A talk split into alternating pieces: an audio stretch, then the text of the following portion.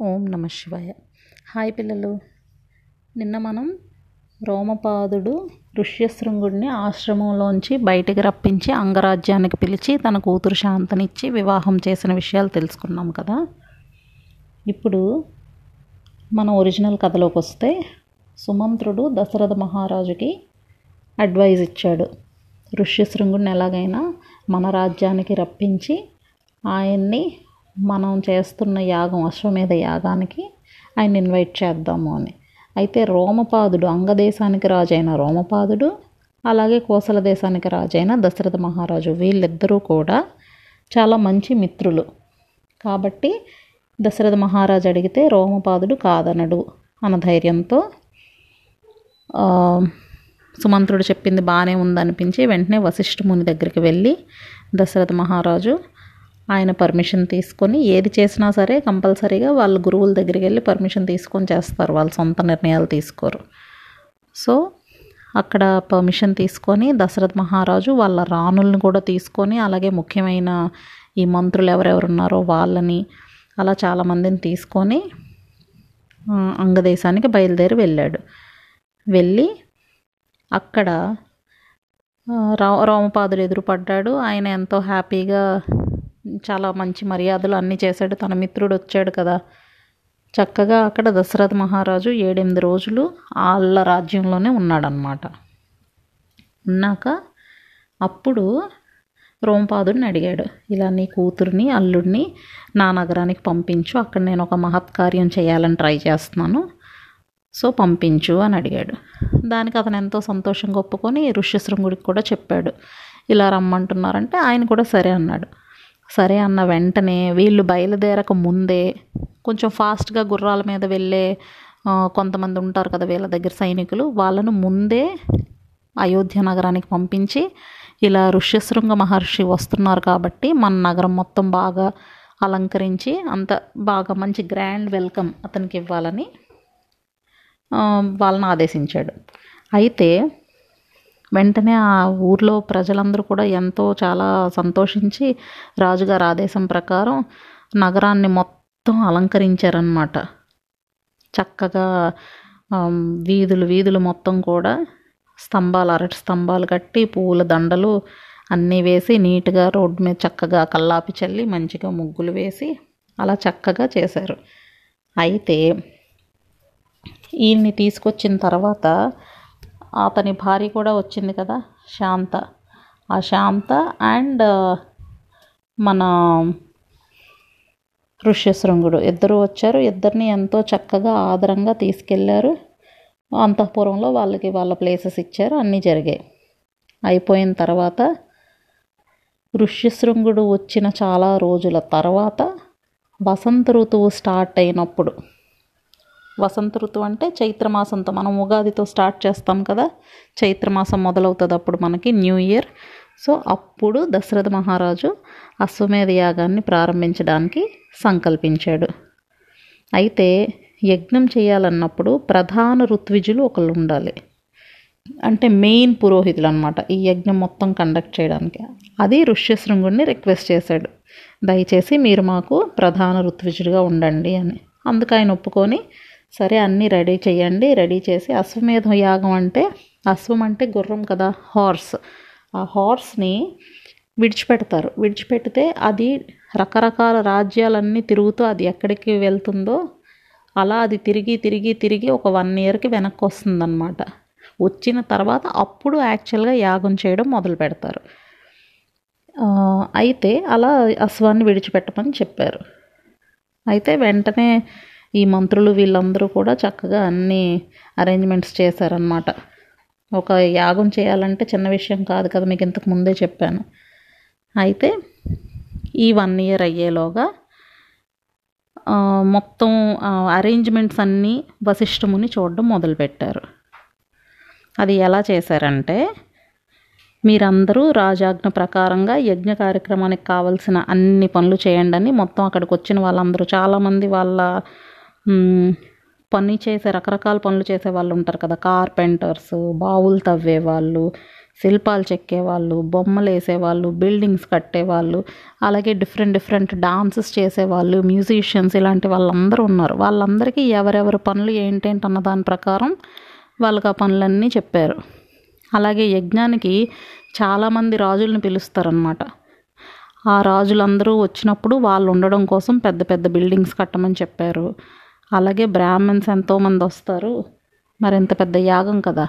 ఆ వచ్చిన బ్రాహ్మణ్స్ అందరికి కూడా వాళ్ళకి కావలసిన ఇల్లు అవన్నీ కట్టమని చెప్పారు. అలాగే భోజన సత్కారాలు ఎక్కడ ఎలాంటి లోపం లేకుండా జరగాలి. చక్కగా అందరికీ వచ్చిన వాళ్ళకి ఎన్నో రకాల దానాలు చేస్తారు యజ్ఞాల్లో. మెయిన్గా ఈ యజ్ఞం చేయడం వెనుక ఉద్దేశం ఏమిటంటే మనకి ఏమైనా అంటే ఇప్పుడు దశరథుడు పరంగా అతనికి ఏమైనా ప్రాబ్లమ్స్ అవి ఉన్నా అతని ఇంతకుముందు పాపాలు లాంటివి ఏమైనా ఉన్నా అలాంటివి ఏమున్నా కూడా అలాంటి వాటిని సాల్వ్ చేసుకోవడానికి యజ్ఞం అది చేస్తారు. సో అందరికీ దానాలు అవి చాలా ఎక్కువగా చేస్తారు. అందుకు కావలసిన డబ్బులు అన్నీ రెడీ చేసి ఉంచారనమాట అలాగే అందరికీ తృప్తిగా భోజనం పెట్టడం. ఏదో పెట్టాం పిలిచామని కాకుండా వాళ్ళకి ప్రేమగా భోజనం ఎప్పుడు కూడా మనమైనా సరే ఎవరికైనా పెట్టామంటే వాళ్ళేదో గతి లేక మన దగ్గరికి వచ్చి తినే తింటున్నారులే అన్న ఉద్దేశంతో ఎప్పుడు ఎవరికి భోజనం పెట్టకూడదు. ఆఖరికి ముష్టి వాళ్ళకి పెట్టినా సరే. వాళ్ళు కడుపు నిండా తినాలి. వాళ్ళు సాటిస్ఫై అవ్వాలి తిన్న ఫుడ్తో అని ఫీల్ అయ్యి భోజనం పెట్టాలి.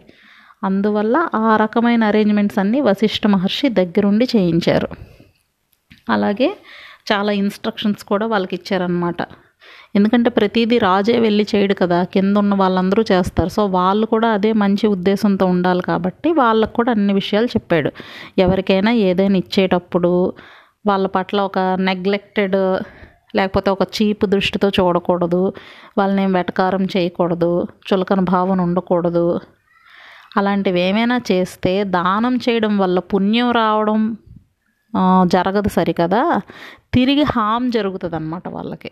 అందువల్ల అలాంటి పనులు పొరపాటును కూడా చెయ్యకండి అని ఆ మంత్రులకి కానీ ఆ కింద ఉన్న వాళ్ళకి కానీ అందరికీ చెప్పారు ఆయన. అక్కడికి ఇంకా ఈ యజ్ఞం మొదలు పెట్టడం మొదలైంది. ఎందుకంటే వన్ ఇయర్ అయిపోయింది.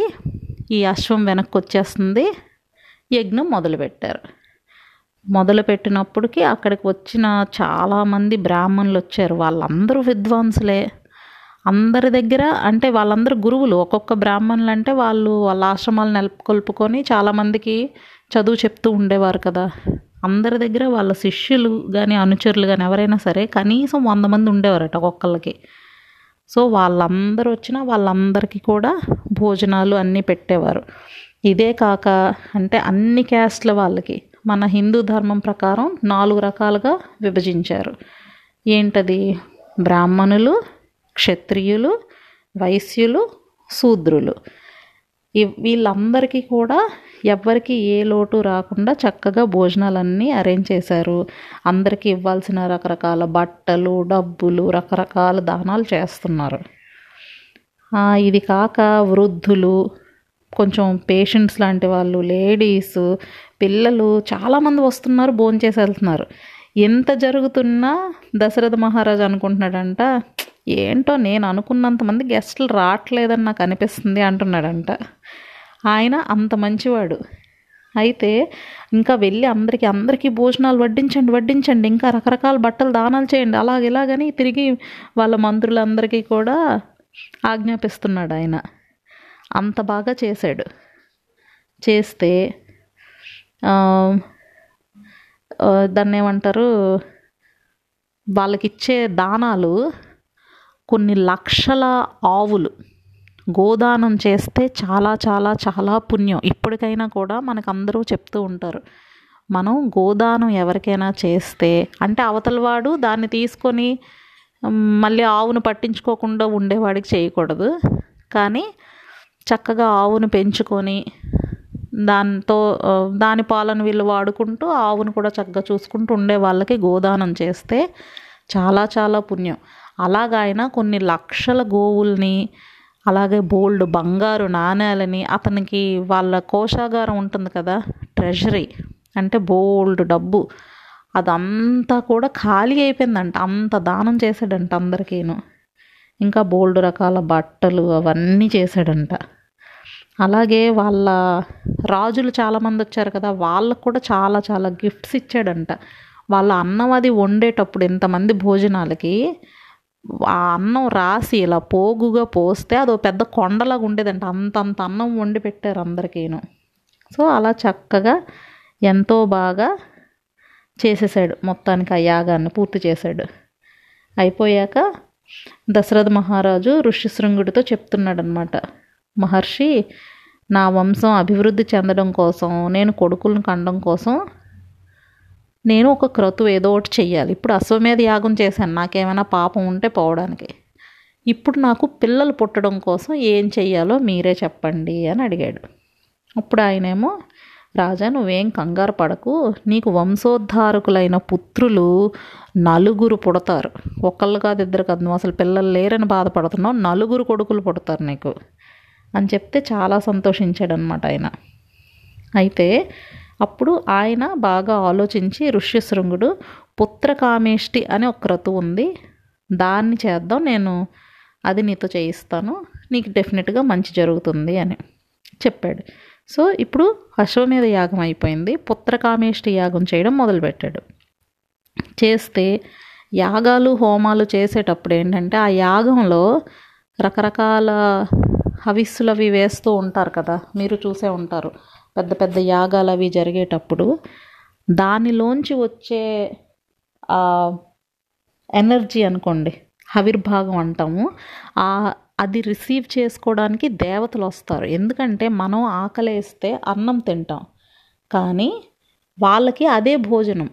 దేవతలకి ఏంటంటే మనం యజ్ఞాలు యాగాలు చేసేటప్పుడు అందులోంచి వస్తుందే యజ్ఞంలోంచి ఎనర్జీ హవిస్సు. అదే వాళ్ళకి ఫుడ్ అనమాట అందువల్ల మనం యజ్ఞాలు అవి చేస్తే వాళ్ళు అవి తీసుకొని హ్యాపీ ఫీల్ అయ్యి ఇప్పుడు వరుణదేవుడు ఉన్నాడు అనుకో అది అందుకొని హ్యాపీ ఫీల్ అయ్యి వర్షాలు కురిపిస్తాడు. అలా అందరు దేవతలు వాళ్ళు వాళ్ళు చేయాల్సిన పనులు వాళ్ళు సంతుష్టులైనప్పుడు చేస్తారు.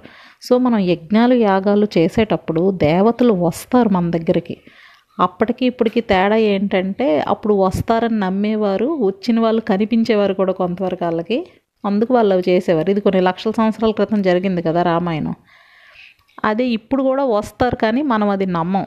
ఆ యజ్ఞం చేసామంటే చేసాం అబ్బాయి ఇల్లంతా పొగొచ్చింది అనుకుంటాం తప్ప యజ్ఞం వల్ల ఏంటి బెనిఫిట్ మనం అంత అబ్జర్వ్ చేయం ఎందుకు మనకంత శక్తి లేదు. ఇప్పుడు యూవీ రేస్ ఉన్నాయి. అల్ట్రావైలెట్ రేస్ అలాగే ఇన్ఫ్రారెడ్ రేస్ మీరు మైక్రోవేవ్ ఆన్ చేస్తే అందులోంచి వేవ్స్ వెళ్తాయి. మీరు ఎప్పుడైనా చూసారా? కనిపించదు. కానీ మనం అందులో ఏదైనా పెడితే అది వేడెక్కుతుంది. మీరు గ్లాస్తో మా మంచినీళ్ళలో పాల్లో మైక్రోవేవ్లో పెడితే అది వేడెక్కుతుంది. కానీ అందులోంచి పాస్ అయ్యే రేస్ మీకు కనిపించవు. కదా? అలాగే మన కంటికి కనిపించినంత మాత్రాన అక్కడ రేస్ లేవు అని కాదు. అలాగే ఈ దేవతలు వీళ్ళందరూ వస్తారు అంటే వస్తారు. మనకు కనిపించినంత మాత్రాన వాళ్ళు రాలేదని మనం అనకూడదు. మనకంత శక్తి లేదు వాళ్ళని చూడగలిగే శక్తి అంతే. సో ఈ యాగం దగ్గర కూడా మొత్తం గంధర్వులు సిద్ధులు మహర్షులు ఎవరికి సంబంధించిన హవిర్భాగం వాళ్ళు తీసుకోవడానికి వాళ్ళు వచ్చారనమాట అయితే బ్రహ్మదేవుడు కూడా వచ్చాడు అక్కడికి. వచ్చిన వెంటనే ఈ దేవతలందరూ బ్రహ్మదేవుడి దగ్గరికి చేరారంట. చేరి బ్రహ్మదేవుడితో విన్నవించుకుంటున్నారు. తండ్రి నువ్వు అనుగ్రహించే ఒక గొప్ప వరం ఇచ్చావు రావణాసురుడు అనే ఒక రాక్షసుడికి. చూడు రావణాసురుడి పేరు వచ్చింది ఇక్కడ. రావణాసురుడు అనే రాక్షసుడికి గొప్ప వరం ఇచ్చావు. ఆ వరం వల్ల తనేం చేస్తున్నాడు? మమ్మల్ని చిత్రహింసలు పెట్టేస్తున్నాడు. మేమేమీ చేయలేకపోతున్నాం. ఎందుకు? అతను గొప్ప తపస్సు చేశాడు నువ్వు మెచ్చుకున్నావు నువ్వు వరం ఇచ్చేసావు. అతను ఇప్పుడు ఎలా తయారయ్యాడంటే అతను ఎక్కడైనా ఒక పర్వతం మీద ఎక్కడో అలా విహరిస్తున్నాడు అనుకో అమ్మో అని అతనికి భయపడి సూర్యుడు కొంచెం తన వేడిని తగ్గించుకొని అక్కడ ఉంటాడంట. అలాగే కాస్త గాలి ఇవ్వాలనుకో ఆయన దగ్గరికి వచ్చేసరికి హార్ష్గా రాకూడదు గాలి. ఎప్పుడు కూడా అలా స్మూత్గా మంచి గాలి అంటాం చూడు మనం కూల్ బ్రీజ్ అని. ఆ టైప్లోనే గాలి వేయాలి. అలా ప్రతి ఒక్క పంచభూతాలతో సహా ప్రతి ఒక్కళ్ళు కూడా ఆయన అంటే భయపడుతున్నారు. ఇంద్రుడి మీద కూడా దండెత్తేసాడు అతను. ఇలా ఇన్ని రకాలు చేస్తున్నా మేమేమీ చేయలేకపోతున్నాం. మీరే మమ్మల్ని ఎలాగైనా సేవ్ చేయాలి అని బ్రహ్మదేవుడిని ప్రార్థించారు. అప్పుడు బ్రహ్మదేవుడు ఆలోచించి వెంటనే అన్నాడు ఏ నాకు మంచి ఐడియా వచ్చింది. అతను తపస్సు చేశాడు కరెక్టే. ఏమని అడిగాడు? గంధర్వులతో కానీ యక్షులతో కానీ దేవతల వల్ల కానీ రాక్షసుల వల్ల కానీ దానవుల వల్ల కానీ ఇలా వీళ్ళెవ్వరి వల్ల నాకు చావు లేకుండా వరం ఇవ్వు అని అడిగాడు. నేను సరే అని అన్నాను. ఇప్పుడు వీళ్ళందరూ దేవతలే కదా. అందువల్లే వీళ్ళ వల్ల అతనికి ఏం చావు రాదు. అందుకే వాళ్ళు భయపడుతూ అలా ఉంటారు. అయితే ఈ రావణాసురుడు వరం కోరుకున్నప్పుడు మనుషులంటే అతనికి చులకన భావం. అంతే కదా దేవతలే అతని దగ్గర భయపడుతూ సూర్యచంద్రులే భయపడుతూ ఉంటే గాడిదగుడ్డు మనుషులు ఏం చేస్తారు అని ఒక చీప్ ఫీలింగ్ అనమాట ఆయనకి. సో మనుషుల వల్ల నాకు చావు రాకూడదు అని మాత్రం అతను కోరుకోలేదు. ఎందుకు? అతనికి అదొక అవమానం. ఒక మనిషి పెద్ద రావణాసురుడిని ఏమీ చేయలేడు కదా. అందుకే వాళ్ళ గురించి అసలు వారం ఎందుకు? వేస్ట్ అని అడగలేదు. అంటే మనం చిన్న చేమను చూస్తే మనం ఎంత చీప్గా చూస్తామో ఆ టైప్లో అనమాట కాబట్టి ఒక మనిషి మాత్రమే అతన్ని చంపగలడు. మిగిలిన వాళ్ళు ఎవరూ చంపలేరు. అని చెప్పాడు. ఈలోగా మహావిష్ణువు శంఖ చక్రాలు కదా అన్నీ ధరించి అక్కడ దివ్య తేజస్సుతో అలాగా యజ్ఞశాల దగ్గర దిగాడు ఆయన. వస్తే వెంటనే బ్రహ్మదేవుడు ఇక్కడ ఉన్న దేవతలు మొత్తం వెళ్ళి ఆయన దగ్గరికి ప్రార్థించారనమాట ప్రార్థించి ఏమన్నారు? మహావిష్ణు గారు ఇలా మీ అయోధ్యాపతి అని దశరథ మహారాజు ఇప్పుడు ఇక్కడ యాగం చేస్తున్నాడు కదా ఈయన చాలా సమర్థుడు చాలా మంచివాడు ధర్మాన్ని ఎప్పుడూ పాటిస్తూ ఉంటాడు. అలాగే ఎంతో మంచి మెంటాలిటీ అతనిది. అలాగే అతని ముగ్గురు భార్యలు ఉన్నారు కదా వాళ్ళు కూడా చాలా గొప్పవారు. కాబట్టి వాళ్ళకి నువ్వు నలుగురుగా నువ్వు రూపం పొంది నాలుగు రూపాల్లో నువ్వు వాళ్ళకి పుత్రుడు అవ్వు అని రిక్వెస్ట్ చేశారు. ఎందుకంటే రావణాసురుడు అతనుకున్న వరం వల్ల ప్రపంచాన్నంతటిని గడగడలాడి ప్రపంచం కాదు లోకాలన్నింటినీ గడగడలాడించేస్తున్నాడు. కాబట్టి అతన్ని దేవతలు ఎవ్వరూ చంపలేరు. నువ్వు మనిషిగా అవతరించి యుద్ధం చేసి అతన్ని హతమార్చు అని అడిగారు. అడిగితే అప్పుడు విష్ణుమూర్తి అన్నాడనమాట. భయపడకండి ఎంతమందిని బాధ పెడుతున్నాడు ఆయన. సో ఆ బాధ పెడుతున్న రావణుణ్ణి అతని కొడుకుల్ని అతని మనవల్ని అతని వెంట ఉన్న వాళ్ళు అతని చుట్టాలు అతని ఫ్రెండ్స్ అసలు మొత్తం అతని తాలూకా అందరినీ మొత్తం యుద్ధం చేసి హతమార్చేస్తాను నేను. అంటే traces of anybody from Ravana's family అన్నది లేకుండా నేను చేసేస్తాను. కానీ ఇప్పుడు నేను అతన్ని చంపడం కోసమే అవతారం ఎత్తున్నాను కదా అనుకోవద్దు. నేను అతన్ని చంపేశాక కూడా పదకొండు వేల సంవత్సరాలు మానవ లోకంలో నివసిస్తాను ఈ భూమండలాన్ని పాలిస్తాను అని వరం ఇచ్చాడు ఆయన. ఇప్పుడు మీకు డౌట్ రావాలి. ఒక మనిషి మ్యాక్సిమం ఎంత బ్రతుకుతారు? మన లెక్కల ప్రకారం చూసుకున్న ఒక వందేళ్ళు అది కూడా ఎవరో ఒకరిని చూస్తాం. కానీ ఒక్కొక్క కాలంలో ఒక్కొక్కలాగా మనుషుల ఆయుష్ ప్రమాణం ఉంటుందన్నమాట.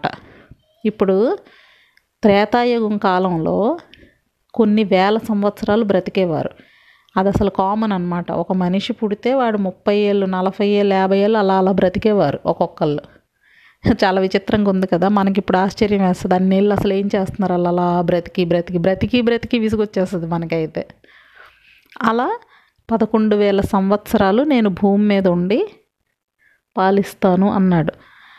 మనం అసలు ఈ విషయం గురించి చాలా హ్యాపీగా ఫీల్ అవ్వాలి. ఎందుకంటే ఒక మనిషి అన్నవాడు ఎంత చీప్గా ఒక రావణాసురుడు చూశాడో అలాంటి వాళ్ళకి బుద్ధి చెప్పే విధంగా రామావతారం అనేది జరిగింది. అంటే ఒక సాధారణ మనిషిలాగా పుట్టి రాముడు మీరు మొత్తం ఇప్పుడు రామాయణం అంతా వింటారు కదా ఎక్కడా కూడా నేను దేవుడిని నేను విష్ణుమూర్తిని అలా ఏం చెప్పరు ఆయన. సాధారణ మనిషిలాగే ఉంటారు ఎప్పుడూ నేను దశరథ మహారాజు కొడుకుని అనే చెప్తుంటాడు రాముడు. కాబట్టి ఒక సాధారణమైన మనిషి తను తలుచుకుంటే ఒక పెద్ద రాక్షసుడిని చంపటమే కాకుండా తన రాజ్యాన్ని ఎంత బాగా పాలించాలో కూడా తర్వాత ఎన్నో జనరేషన్స్కి చూపించాడు. లేకపోతే కొన్ని లక్షల సంవత్సరాల క్రితం రాముడు ఏం చేశాడని ఈరోజు మనం చదవం కదా. అలా అందరికీ ఒక మార్గదర్శకంగా ఉండి ఆయన చేశాడనమాట సో ఇప్పుడు దశరథ మహర్షి దశరథ మహారాజు యజ్ఞం చేస్తున్నాడు కదా. వీళ్ళందరూ వేలు వేల ఆవిర్భావాలు తీ భా- ఆవిర్భాగాలు తీసుకొని వాళ్ళ వాళ్ళ లోకాలకు మళ్ళీ వెళ్ళిపోయారు. ఇప్పుడు ఈ యజ్ఞకుండంలోంచి సడన్గా ఒక దివ్య పురుషుడు ప్రత్యక్షం అయ్యాడనమాట చాలా బలంగా ఉన్నాడనమాట ఆయన. ఆయన ఎర్రని బట్టలు వేసుకున్నాడు. అతని మొహం కూడా ఎర్రగా ఉంది. చాలా మంచి గంభీరమైన వాయిస్తో ఉన్నాడు ఆయన. ఆయన చేతిలో ఒక బంగారు పాత్ర ఉంది. ఆ బంగారు పాత్ర నిండా దివ్యమైన పాయసం ఉంది. అంటే ఇట్స్ డివైన్ అన్నమాట. దేవుళ్ళ దగ్గర నుంచి వచ్చిన పాయసం దివ్యమైన పాయసం. దాని మీద ఒక వెండి మూత. ఇది పట్టుకొని ఆయన వచ్చాడు. వచ్చి దశరథ మహారాజుతో చెప్పాడు రాజా నేను బ్రహ్మదేవుడు పంపిస్తే ఇక్కడికి వచ్చాను అని చెప్పాడనమాట చెప్పి ఇది దివ్యమైన పాయసం. దీనివల్ల చాలా వరకు ఎన్నో మంచి పనులు జరుగుతాయి. అంటే మంచి హెల్త్ వస్తుంది. అదే కాక సంతానాన్ని కూడా దీన్ని ప్రసాదిస్తుంది. ఇది ప్రసాదిస్తుంది. కాబట్టి నువ్వు దీన్ని స్వీకరించు. ఇది పాయసాన్ని నీ వైఫ్స్ ఉన్నారు కదా వాళ్ళకి ఇచ్చి దీన్ని తినమని చెప్పు. దీన్ని సేవించడం వల్ల నీ పిల్లల నీ భార్యలకి పుత్ర సంతానం కలుగుతుంది అని చెప్పాడు. అసలు దశరథ మహారాజు పరమానంద భరితుడైపోయాడు చక్కగా అతనికి దండం పెట్టుకున్నాడు. అన్నీ అయిపోయాక ఆయన యజ్ఞపురుషుడు అంతర్ధానం అయిపోయాడు మాయమైపోయాడు అనమాట అయితే ఇప్పుడు ఈ పాయసాన్ని ఆయన ముగ్గురు వైఫ్స్కి ఎలా డివైడ్ చేశాడో మీరు వినండి చెప్తాను. ఫస్ట్ హాఫ్ చేశాడు. ఆ హాఫ్ని కౌసల్యాదేవికి ఇచ్చాడు. మిగిలిన హాఫ్ ఉంది కదా. మళ్ళీ దాన్ని సగం చేశాడు. అప్పుడు ఏమైంది? వన్ ఫోర్త్ వన్ ఫోర్త్ వచ్చింది. ఒక వన్ ఫోర్త్ని సుమిత్రాదేవికి ఇచ్చాడు సెకండ్ వైఫ్. ఇంకా వన్ ఫోర్త్ మిగిలిపోయింది కదా. దాన్ని మళ్ళీ సగం సగం చేశాడు. అప్పుడు ఏమైంది? One eighth one eighth. ఆ వన్ ఎయిత్ని ఒకటి కైకేయికి ఇచ్చి ఇంకో వన్ ఎయిత్ని సుమిత్రాదేవికి ఇచ్చాడు. ఇది ఎందుకు ఇలా చేసాడు అంటే మీరు లెక్కేస్తే మీకు ఫ్రాక్షన్స్ అవి ఈ పాటికే మీరు నేర్చుకుని ఉంటే మీకు తెలుస్తుంది. ఫస్ట్ కౌసల్య పెద్ద భార్య కాబట్టి హాఫ్ ఇచ్చాడు. సో ఎక్కువ పోర్షన్ ఆమెకు వెళ్ళింది. తర్వాత మిగిలిన హాఫ్లో ఇద్దరికి ఈక్వల్గా ఇచ్చేస్తే అప్పుడు సెకండ్ వైఫ్కి థర్డ్ వైఫ్కి ఈక్వల్గా ఇచ్చినట్టు. కానీ అలా కాకుండా ఆవిడకి వన్ ఫోర్త్ ఇస్తూ ఈ మిగిలిన వన్ ఫోర్త్లో కూడా వన్ ఎయిత్ ఇచ్చాడు. So one fourth plus one eighth ఆవిడకి వచ్చింది ఓన్లీ మిగిలిన వన్ అయితే కైకేయికి వెళ్ళింది. అలా డిస్ట్రిబ్యూట్ చేశాడు. అంటే మీరు చూసుకుంటే ఎక్కడా కూడా ఆయన ధర్మం తప్పకుండా చక్కగా అందరికీ బాగా కరెక్ట్గా ఎవరికి ఎంత ప్రపోర్షన్లో డివైడ్ చేయాలో అలా డివైడ్ చేసి ఇచ్చాడు అనమాట ధర్మరాజు. సో ఇప్పుడుతో వీళ్ళకి అది ఇచ్చారు. వాళ్ళందరూ ఎంతో సంతోషంగా దాన్ని స్వీకరించారు. వాళ్ళు ఆ పాయసాన్ని తిన్నారు. సో రాముడు యాక్చువల్గా పుట్టడం అవన్నీ మనం నెక్స్ట్ ఎపిసోడ్లో తెలుసుకుందాం. ఓకేనా బాయ్ పిల్లలు.